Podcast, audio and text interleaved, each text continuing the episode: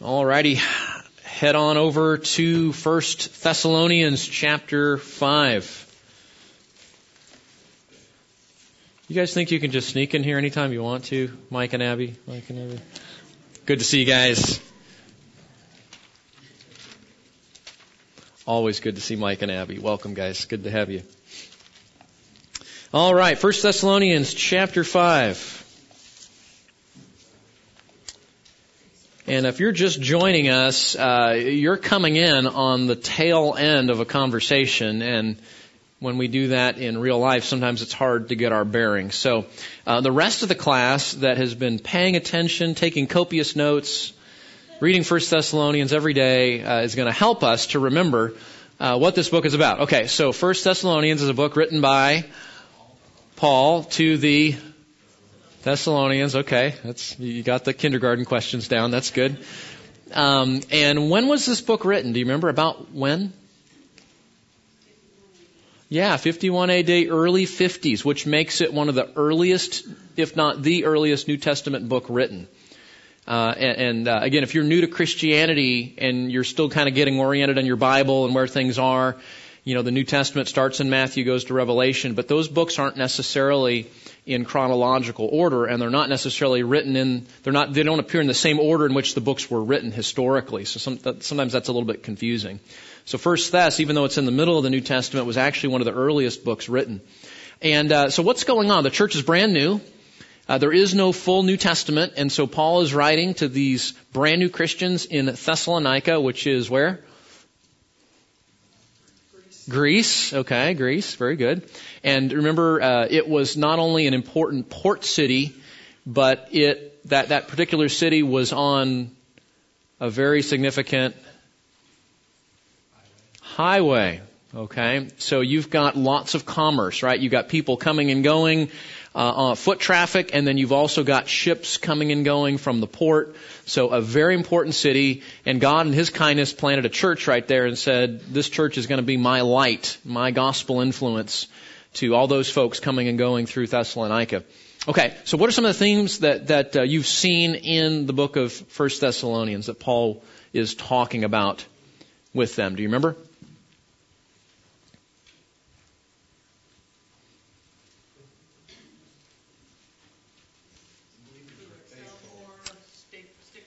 Yeah, yeah. Believers, the believers are being faithful, right? And he, he writes to them to, to stay at it, stick with it, excel still more, right? Excel still more. I heard that somewhere. And that's our theme for the year. That's our church's theme for the year. This is where we get it from is the book of First Thessalonians. This is a church that's doing really well. And Paul says over and over and over, you know what? You're doing a great job. Keep it up. You're doing a great job. Get even better. And, uh, and that's where we get our theme there. Um, do you remember why he's writing this letter? He just inquiring, just bored. What's that? Yeah.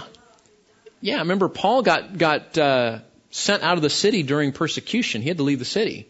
He founded the church. He was there for a while, and then the uprising that happened in the city, the persecution that happened, he has to leave the city. So he leaves, and uh, and all the time he's wondering, how are they doing? How are they doing? Because it's not just persecution of Paul and the apostles, it's persecution of the church by association.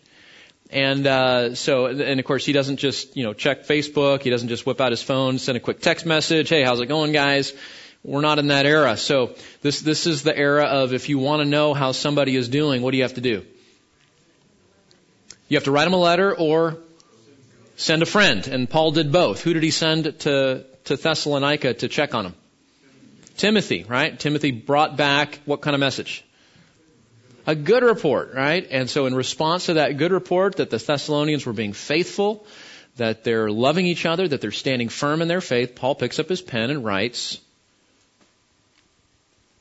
First Thessalonians, all right. you don't leave me hanging like that. I was worried. Um, okay, so that, that's that's our letter in a nutshell. Okay, and so we're talking about a church that's doing well. Uh, Paul has run the gamut in terms of topics. He's talked about their love for one another, their faithfulness to the Lord. He's talked about uh, his own example in terms of uh, not uh, leaning on them, but you know, coming in and working and trying to be a good example for them. And then you, you get the sense that this is a brand new church, brand new Christians, and um, you know you know something happened. You know, the, the, for the very first time, you have a, a Christian population, and Grandma dies, and we're going, okay. So Grandma, who trusted Christ and knew the gospel, dies. What happens to Grandma? And the Thessalonians start asking the question: What happens to believers who die?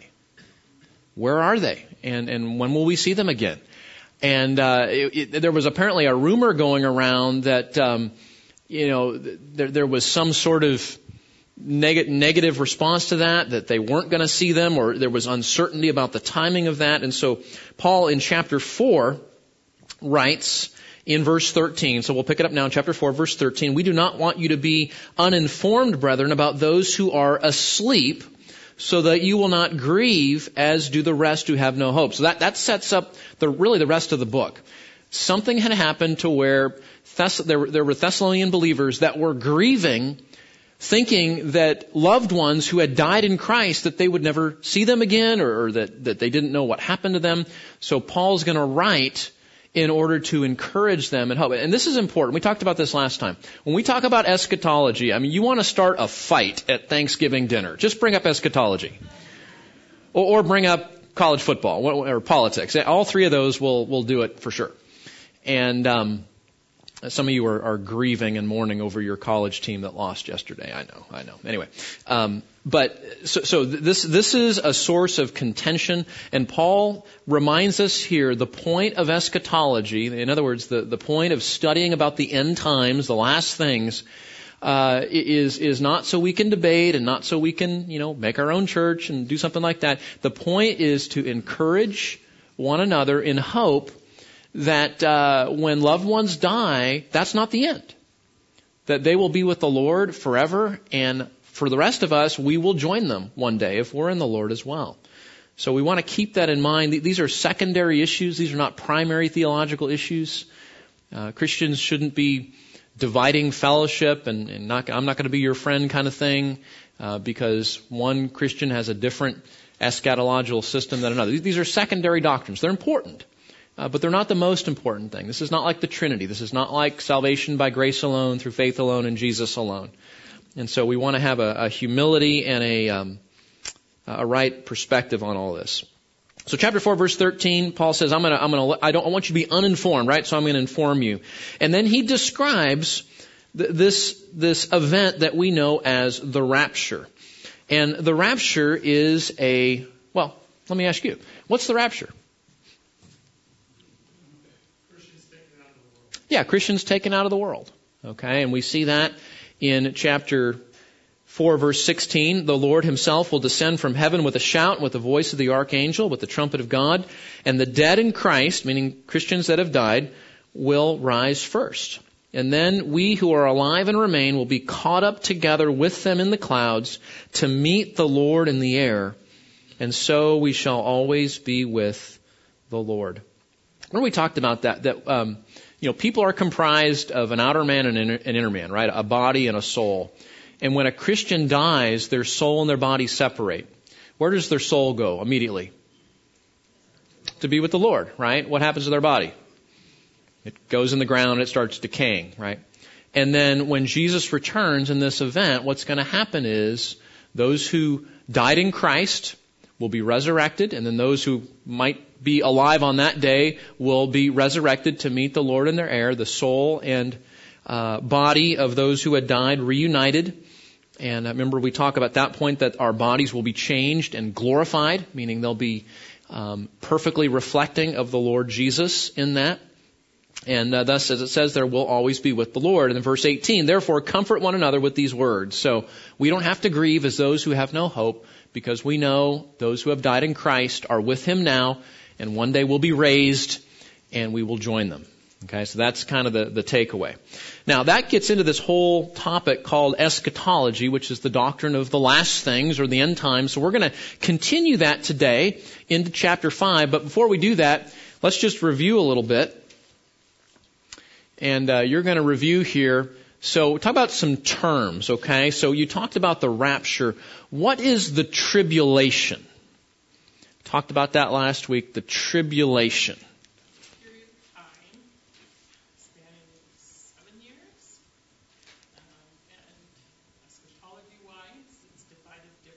Okay. So it's a period of time lasting seven years, and, and what does everybody agree on in terms of the tribulation? It's not fun, Carl. Write that down. It's not fun. Hence the term tribulation. All right. Welcome, welcome to spiritual kindergarten. Very good. Um, yes, it, it's not good. It's not fun. It's probably a period of about seven years. Uh, it's called the tribulation. It's called the Great Tribulation uh, in the book of um, Revelation, or in Matthew 24 and again in the book of Revelation. So we'll talk about that again today. So that's the tribulation. That, that's a time of, uh, of uh, judgment. It's a time of war. It's the time of the Antichrist. Uh, it's a time of great godlessness. Um, so yes, it's not fun, and uh, it's not a time that you want to be on the. Remember, this is the time where Jesus says, um, uh, you know, if, if you're if you're pregnant in those days, that's not good right? Uh, if you're uh, out in the field on that, that's not good, right? This is going to be a time of, of horrible persecution and affliction. Okay, what about the millennium? The millennium, not not the Millennium Falcon, kids. The millennium. Um, what is that?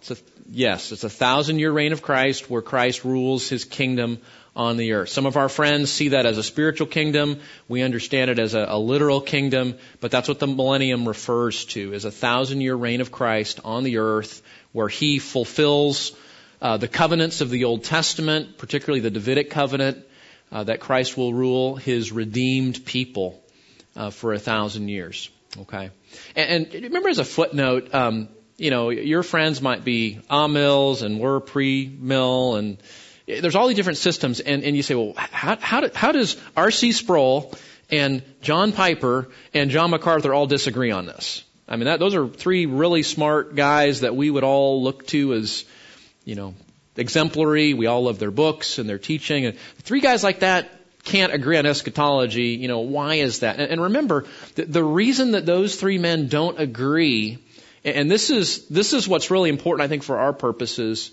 um, it, it really has to do with how we interpret Scripture. And, and our understanding of, of, how to interpret the Bible is to try to take it in its normal, plain, ordinary sense, unless there's something in the text that's so compelling we can't take it like that. We take it in a more, you know, symbolic way.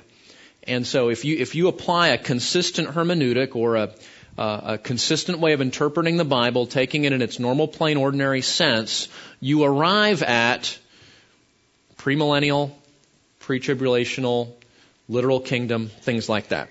Okay? But that's, that explains a part of the differences here. What, what, let's see, what's other term? We talked about millennium, talked about tribulation, talked about rapture. Uh, what's the, ooh, what's the day of the Lord? We forgot that one. What's the day of the Lord? Hmm. That one's a little bit fuzzier, isn't it? That's, what's that? Okay. It is related to the second coming where Christ actually comes to the earth. Remember, uh, not, not stealing Terry's thunder, but remember he's going to get to chapter 14 where we talk about Christ coming to the earth, splits the Mount of Olives in half. It's awesome. Yeah. Correct. Yeah, yeah. So, so the day of the Lord has something to do with the final destruction. That's true. Has to do with judgment. And, and the reason this isn't as, as clear to you as probably some of the other terms is that the day of the Lord is, is a pretty diverse term in the Bible. Sometimes it's just used broadly to speak of judgment of God uh, over his enemies. But then it, remember it has that more technical term, that narrower use where it talks about a time of judgment and, um, and tribulation that culminates in the return of Christ and final judgment. So, so the day of the Lord, you know, your day of the Lord, it's not, it's not day like one day. It's day like, it's more of a time. Uh, and we'll talk about that more today. Okay. And then finally, the new heavens and the new earth. You guys good with that? New heavens, new earth. Peter talks about it. Revelation talks about it. Good. Give me, give me thumbs up. Give me something, man. I mean, it's just you go you know, we don't know, Pastor Keith. That, yeah, it's the remaking of the earth. Yeah, the new heavens and the new earth, right? We read about that in the book of Revelation. Um, you, you know, the uh, as beautiful as this world is, and and as wonderful as this world is in, in its uh, all the neat things that it will end in fire and in judgment. And then God will rebuild a new heavens and a new earth like this one in, in beauty and wonder, but without sin or suffering.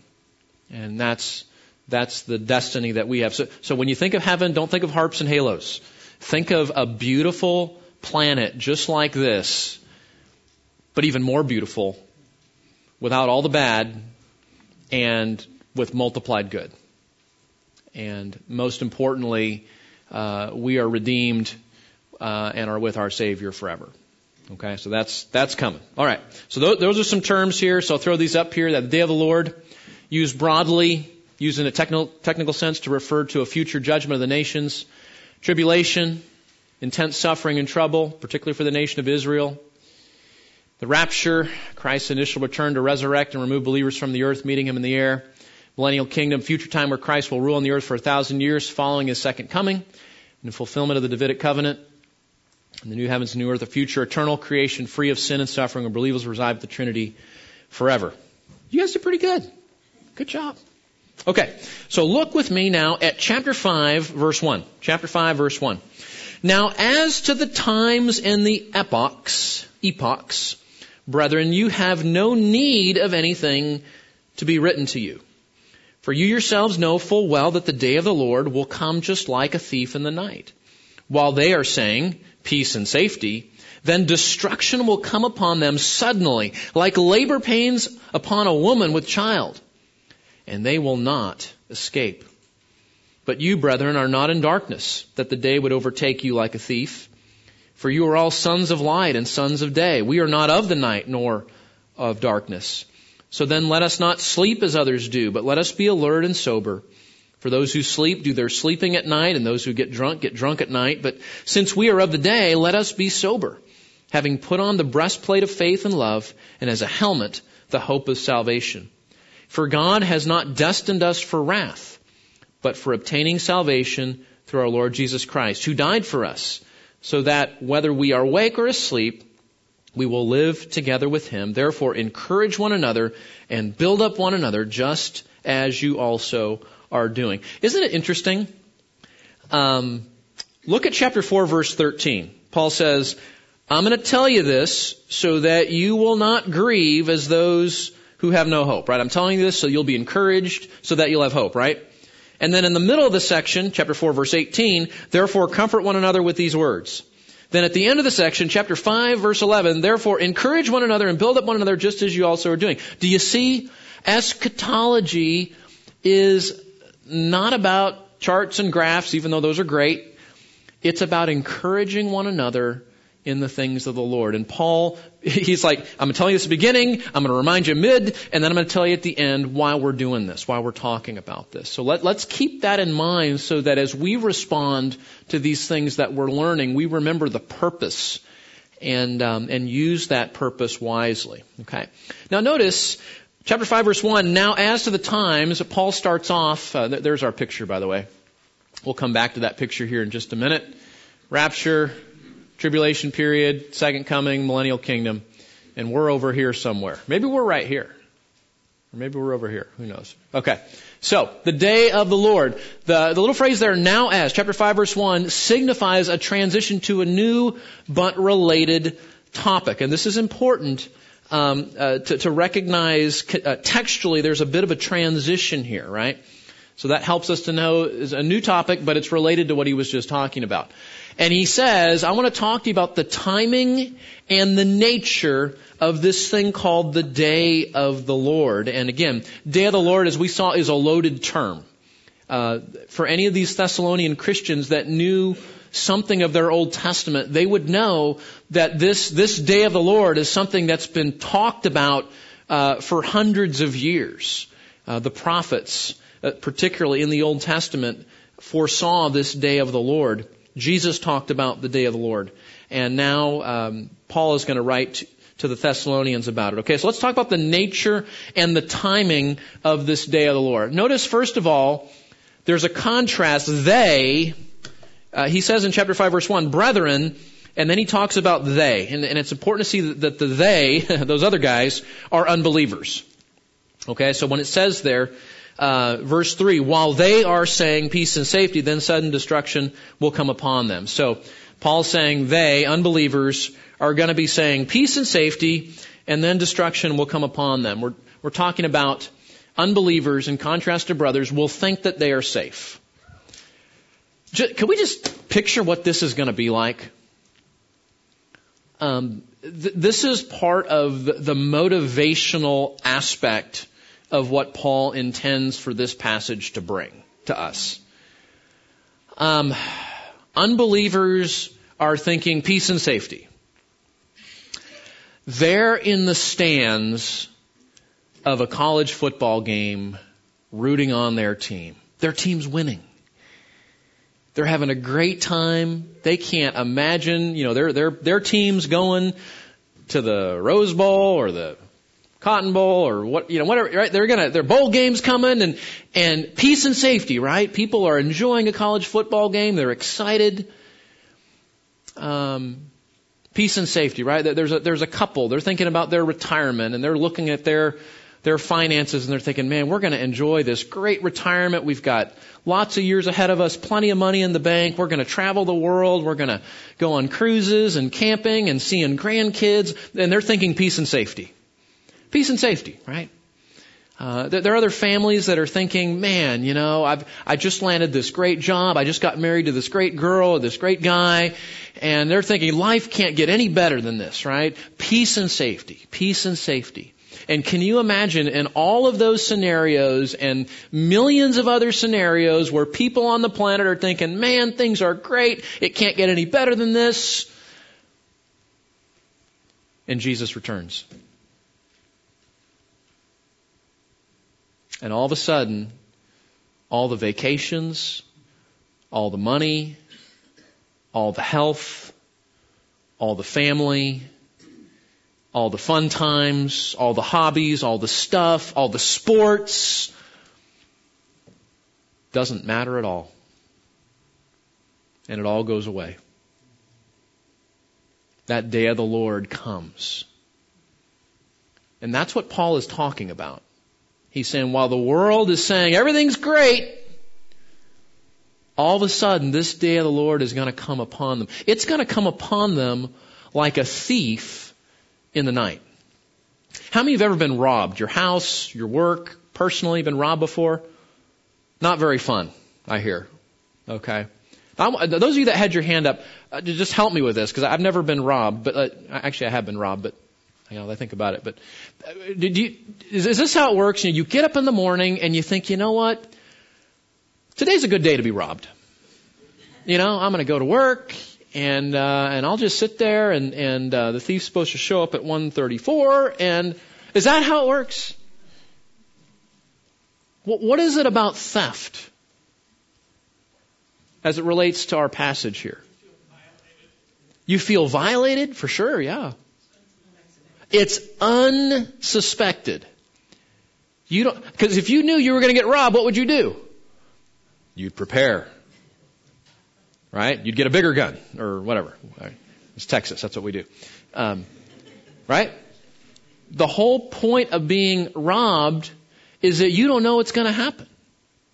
You're walking to, you know, Sundance Square or, you know, you're sitting in your house and all of a sudden thieves break in, a, a, a robber comes up, you know, you're walking around with your family, grabs your purse, you're not expecting that. It comes upon you suddenly. And that, that's the point.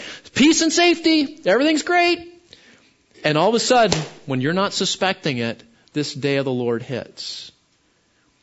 Uh, he uses a second analogy here, one that I don't know what that's like, but many of you know what it's like.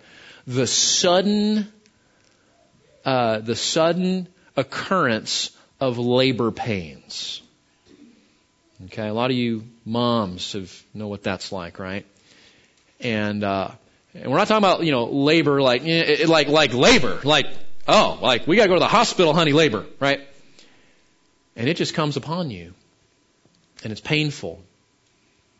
And Paul says, yeah, someone says amen, yeah, um, right? Paul says that's what this day of the Lord is going to be like. It will be sudden, like a thief in the night. It will be sudden and painful the way labor pains come upon a woman while they are saying peace and safety, then destruction will come upon them. And notice the text. Look at verse 3.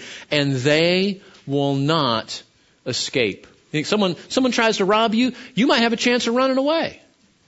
You might be able to fight back. Not the day of the Lord. There's no fighting back. There's no escape. So they, unbelievers, will think that they were safe, and then it will come like a thief in the night and labor pains. And sudden destruction will come upon them, and they will not escape. Um, and it's too late at this point, isn't it? It's too late because it started. The day of the Lord has started. And I just, I was studying this this week, thinking about this, and I'm just thinking, think of all the, and I don't, I don't mean this to be like, like, you know, Keith went Eeyore on you today, but, um, think of all the people in the world that are caught up in all sort of frivolous things. Think of all the people caught up in the world with good things, right? You know, family and relationships, and those can be good, right? Blessings but they're unprepared for this day. And like Jesus told Martha, you've neglected the most important thing, haven't you? And on this day, when everybody's saying peace and safety, none of those other things will matter. I just, you know, Paul's going to say it here, but I, I just, doesn't that reorient how you think about life and your priorities and what we ought to be doing as a church, as individuals. You know, nothing wrong with rooting for college football and loving family and, you know, working hard. I mean, we need to do those things. But, but this, this is the day we're called to prepare people for. And there's just way too many people that are going to be saying peace and safety and they have no idea that, that the thief of the day of the Lord is coming upon them. And sudden destruction. And no way of escape at that point. So, yeah, Carl. This uh, last week, the population of the earth uh, supposedly passed 8 billion people. There are some who believe there may be as many as 2 billion professing Christians in the world. Now, what that means in terms of what Mhm. we're talking about, that when we pray for, you know, I want the rapture to happen tomorrow, or Yeah. today, or, you know, Yeah. uh, you know, even so, come Lord Jesus now. Yeah. What we're praying for is also praying for this judgment to come upon Mhm. those six billion people. That's right. And, and when I was thinking about that earlier, it was like, you know, tarry a little longer, Lord. Yeah. You know. Yeah. Thank you. Yeah. Yeah, I think what, what Peter says. Remember, remember Peter writes to his audience, and they got some skeptics saying, "Oh, you know, you Christians, you're saying any day now, and we've been waiting, you know, all this time." And it was like what, 40 years at that time or something like that. And um, and remember what Peter says? He says, "The Lord is not the Lord is not slow, as some count slowness, right? But but why is the Lord delaying? Do you remember? Because he desires all to be saved, right? And come to repentance in that way. So yeah, that's, um, you know, you pray, come Lord Jesus, I'm, I'm tired of living in the brokenness of the world, but then you also pray, but I want to see as many people come to faith before then as possible. And so you've got this, this tension in your heart. But that, that's a good tension. It's a good tension. Thanks for mentioning that. So sudden destruction come upon them, but believers will not be overtaken by this day since they are sons of light who are not destined for the day of wrath. Look at this. This is interesting in light of what he just said about believers being removed back in chapter 4. So look at this. He says, but brethren, this is chapter 5 verse 4, but you brethren are not in the darkness that the day would overtake you. And then he says in verse 9, for God has not destined us for wrath, but for the obtaining of salvation through our Lord Jesus Christ. And, and we have to be careful because that, that term wrath, we have to interpret it in its context here. Um, I mean, there, there are lots of, you know, displays of God's wrath from, you know, final judgment to, you know, some of the affliction we see today. Romans talks about God's wrath is already here in that sense. But contextually, what, what I, I think what Paul intends here, God has not destined us for wrath. What he's saying is, God's not destined you for this day. if you're in Christ, you're with Him. You're safe. And this is not a day that's going to overtake you, a day that you're going to live through uh, because God has not destined you for that, but instead has rescued you from it for the obtaining of salvation uh, through our Lord Jesus Christ, right? Um, okay, so, so we don't have to fear uh, going through this day of the Lord, this day of wrath. Uh, instead, believers are destined, it says they're for salvation and will live together with Him because of the rapture, believers will not experience this day. So th- that's the way I understand you put these two things together. Again, other friends are going to put them together differently, but I think contextually that's what makes the most sense. That this day of wrath, this, this day of the Lord, believers will not experience because they've already been removed uh, from the earth in the rapture. Now notice this doesn't this passage doesn't give any timing. It doesn't say Christ removes the church and then the day of the Lord happens if there's a time period there. Paul doesn't give explicit chronology, but only that the removal of the church, the removal of believers precedes this day of the Lord in some way. Okay, does that make sense? Um, and remember chapter 5 verse 10, we will always be with the Lord, right? Verse 10, for, for, uh, who died for us so that whether we are awake or asleep, we will live together with him. That, that echoes the same thing that chapter 4 verse 17 says. Thus we shall always be with the Lord. So I think Paul is tying those two things together there, saying we will not experience this day of the Lord, this day of wrath, because we've been removed in the rapture and thus we'll be with the Lord in that day. Now, here's the takeaway, okay? Even, if your eschatology is a little bit different, here's the thing we can all agree on, okay? Look at this. In light of these sobering realities, what are we supposed to do with this? Look what he says. He says it multiple ways, multiple times. He says, verse 5, For you are all sons of light and sons of the day. We are not of the night or the darkness. So then, let us not sleep, but let us be alert and sober. What do you think he means by that? Yeah, don't be unaware, right? That's where it started, right? He says, you know, don't be ignorant, so be aware. What else?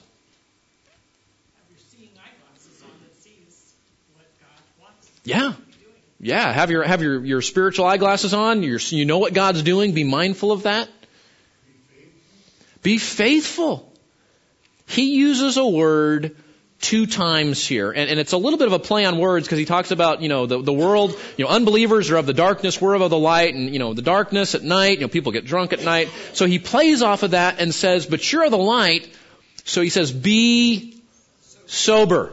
Be sober. And I don't think he, he's saying, you know, don't get drunk. I mean, certainly don't do that. But, but it, this is the way the Bible often uses this term in, in, in regard to spiritual health. Be sober means be self-controlled, be, be aware, be alert, be paying attention, keep your head in the game. You know, I mean, remember my dad teaching us baseball, you know, way, way back when I was a little kid, right? Keep your head in the game, son. You know, don't be looking at the airplane flying over. I did that sometimes, right? Instead of watching what's going on. Um, Keep your head in the game. Be sober. Be alert. Pay attention. And in light of what he just said is what, what's going to happen, what are some ways we probably need to be alert and paying attention and being sober? What are some applications of that in light of what he just said about this day of the Lord? Yes? Yeah. Yeah, certainly stay in God's Word. Yeah. Fellowship with other believers. We got we got to keep the team strong. Yep, Grant. Okay, being mindful of current events, thinking about what God's Word says. Investing in eternal things. Yeah. Now, again, and those are all good. I'm, I'm reading this going, if, if six billion people apparently are saying peace and safety, um, we got a job to do, don't we? Is, is, this, is this a good time to pull the car over and just say, um, do our priorities in life align with the soberness and alertness in light of these future things that are coming? You know? Um, And, and that's not saying, you know, we shouldn't work and family isn't important and we shouldn't be responsible economically. It's not saying, you know, we, we go live in a commune somewhere. What, what it's saying is, are we investing in spiritual things? Are we thinking about our neighbors that are saying peace and safety? And we know this day is coming on them. I mean, if, if you knew that your neighbor was going to be robbed, and they're saying peace and safety, would you tell them about it? Or would you just let it happen? I mean, that, that's, that's, that's the soberness. That's the alertness I think that Paul is saying here. He's saying this should change our priorities. This should change what we invest in and what we do. Uh, this should, this should remind us that loving neighbor means that we warn them. Yeah, Rusty? Mm-hmm. Are we going to be a good soldier? Right? Kathy? No. Yeah, for Christ. That's right. Yeah. Yeah, th- this is not, uh, you know, the Christian life is, is a vacation or a holiday. This is a Christian life is war and it's serious and we have a job to do and, um, these are serious things, yeah. So, so be sober, be alert, be self-controlled. Think about what's going on. Keep your head in the game. Um, don't get caught up. And we do that. We all do this. I do this. You do this. We just get caught up in stuff that doesn't matter. I'm really glad the Cowboys won Thursday. I am. But it doesn't matter. This stuff matters. So Paul says, in light of these realities, the Thessalonian believers should strive to be alert, self-controlled, remembering their faith and love and the hope of their salvation. So, so there's a contrast. Someone, yeah, Carl. Yeah. Also add here, when you go into Amos, Amos is probably the first to use the term Day of the Lord. Mm-hmm. And one of the things that he talks about there is he talks to the people of Israel who are looking forward to the Day of the Lord because mm-hmm. it will be a good thing for them. Right. And he says, no, it won't.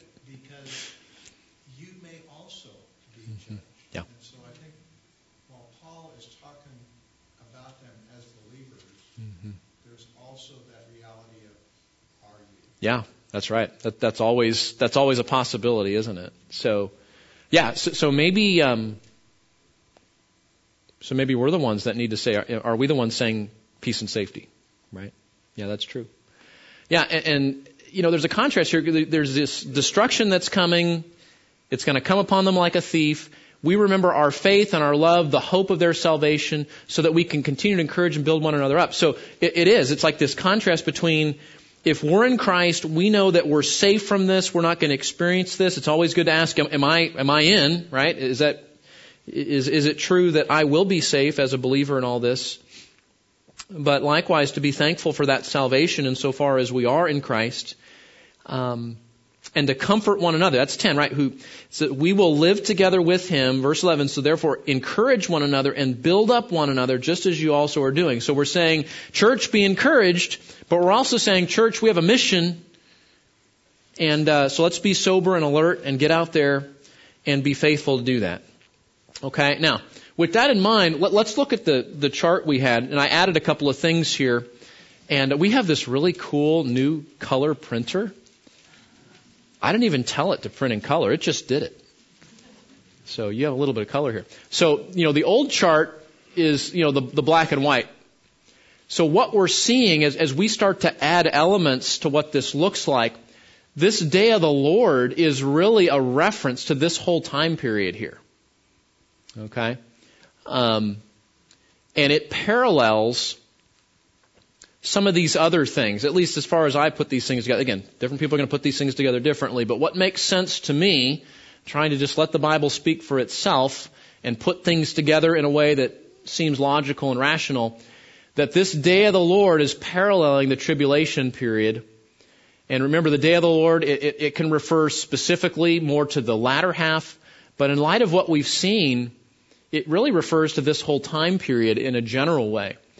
In Revelation 6 to 9, we, we read about the seals, the trumpets, and the bowls. Those are all references to this tribulation period. It, it parallels, if you read that, it parallels what Jesus talks about in Matthew 24, The Great Tribulation, the Tribulation. Some people say, you know, this is the tribulation, the last three and a half years is the Great Tribulation. Yeah, okay, we can do that.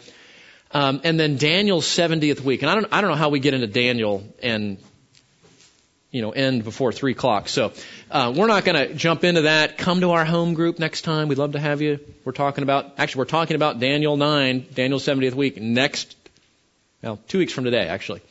Um, so you're all welcome. But um, anyway, so what happens in Daniel is Daniel sets up this chronology of events that's going to happen, including when the Messiah is cut off, when the Messiah comes, when the temple's rebuilt. And uh, he talks about these 70 weeks of years. So if you take 70 weeks, but each day represents a year, you end up with 490 years, right? Well, what happens is if you read Daniel's prophecy in chapter 9, 69 of those weeks have happened, including the destruction of uh, the temple in 70 AD, leaving one final week, one final seven year period. Um, and that is what we think is going to happen in this tribulation period, this day of the Lord, is equivalent to that final week of Daniel's prophecy. So when you hear the term Daniel's 70th week, that's where that comes from. Okay, now, I know you might have questions, so what are your questions? Okay, well, let's close in prayer. That's good, that's easy. Uh, yes?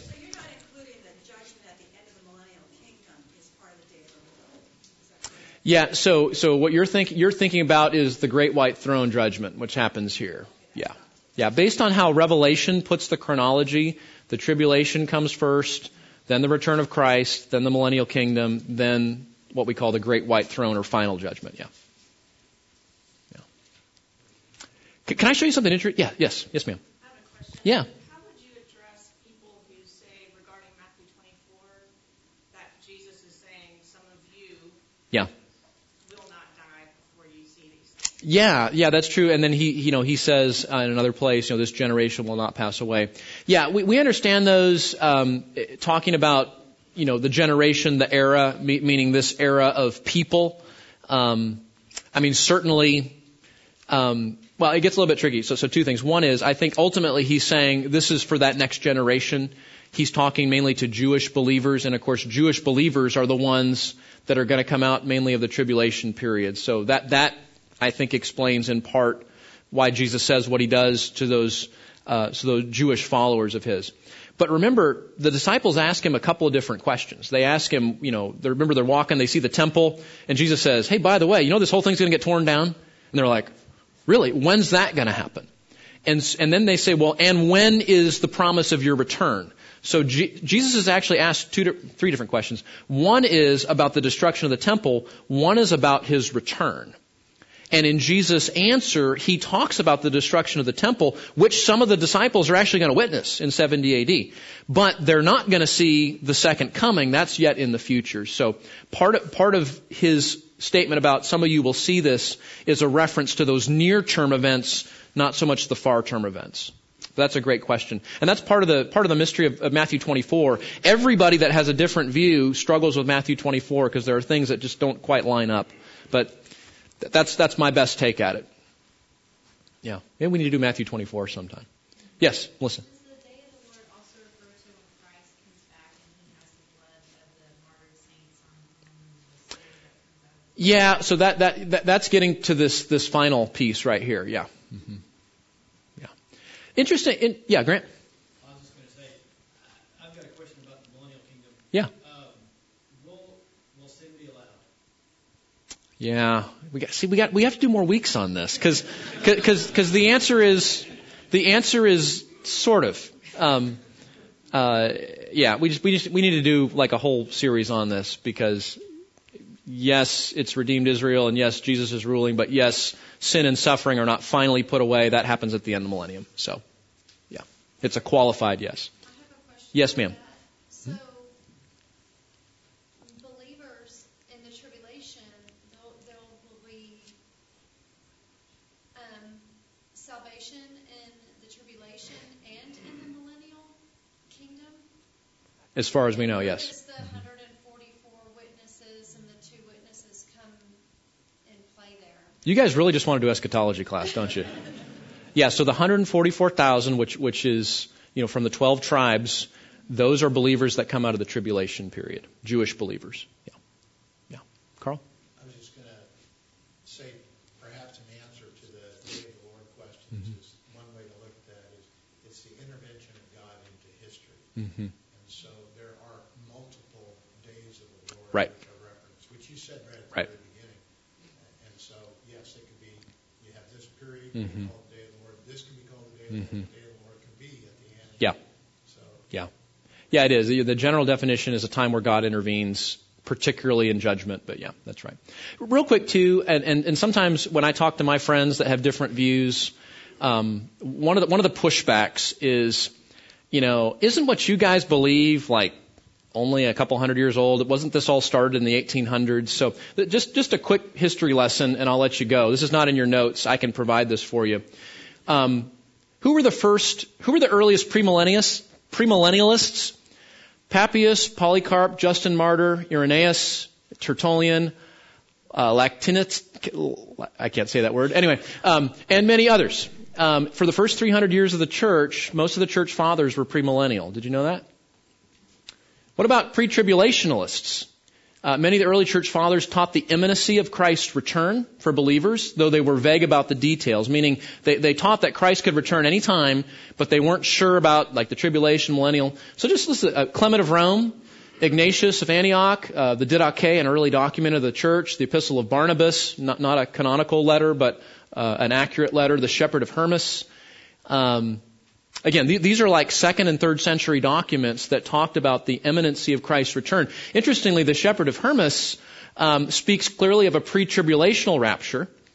And then later on in the Middle Ages, so what happens is after the, the, the first, you know, two, three, uh, two, three hundred uh, centuries of the church, we move into uh, medieval times and Catholicism and moving away from sola scriptura and whatnot. So the, the Middle Ages are typically a dark age of theology, and not, that's not just eschatology, but that's true across the board. And then what happens in the Reformation? We, we, we rediscover Scripture, we, we sola scriptura, we come back to the Bible, people are starting to rediscover doctrines. So then, um, in the Middle Ages, there's this brother Dolcino, and in the Reformation, uh, Doddridge, John Gill, James Macknight, Thomas Scott. Interesting, Thomas Scott was one of the preachers that took over for John Newton in, in uh, the town of Olney, actually led him to the Lord. Um, and then Morgan Edwards held to a pre-tribulational rapture. So these are all guys that were pre-trib in the Reformation and post-Reformation. Interestingly enough, this Morgan Edwards, he had a, a, a pretty developed system of eschatology and what we would call a dispensational system, and he was several hundred years before Darby. And people people typically think of, of Darby as the guy who sort of invented dispens, dispensational theology. That's not true. Um, premillennialists, pre-tribulationists have been around since the second and third century. And then early dispensationalists, and by that, these are just people that believe in, in a more normative hermeneutic. They believe in the church is different from Israel, and that the covenant promises given the Old Testament are going to be literally fulfilled. So people that believe those things, people like Justin Martyr, Irenaeus, Tertullian, later post-Reformationists, I didn't know this. Isaac Watts, the guy that wrote Joy to the World, uh, he was an early influence to John Newton, wrote the first hymn book for children. Um, he leaned toward a, dispensational system. Uh, Divine Economy, 1687. Even Jonathan Edwards' History of the Work of Redemption put forth dispensational systems. So, so anyway, so, so again, I kind of joke with my friends, oh, you know, you dispensationals, you invented this 200 years ago. It's actually no. Actually, premillennialism was the earliest view of the church. And pre-tribulationalism has always been around, although it hasn't been accurately represented. When we think about a system of covenant theology and a, system of dispensational theology, both of them in terms of those systems are only a few hundred years old. But the elements of them go back even to the early church. So anyway, so that's just, that's just a historical reference as you interact with people and, and they might talk to you about that, um, that the things that we're talking about and the things that our church believes is the most faithful way to understand the scriptures. These are not doctrines that are just a couple hundred years old. They've actually been around really since the church began. All right. Well, let me pray and I'll let you go. Uh, Father, we thank you um, that we have this blessed hope, uh, that we have a reminder of encouragement, that we can uh, bring hope and, and joy uh, that people that are grieving over the loss of loved ones in Christ. And we thank you, Lord, that uh, while we know that we're secure in Christ, that we have an important mission uh, to carry this message to many, many people who even this day are saying peace and safety, uh, and, and they do not know that this day is coming. Lord, sober us in that. Help us to examine our hearts, to remove superficiality, to remove foolish pursuits, uh, even to re-examine how we're using our time and our priorities.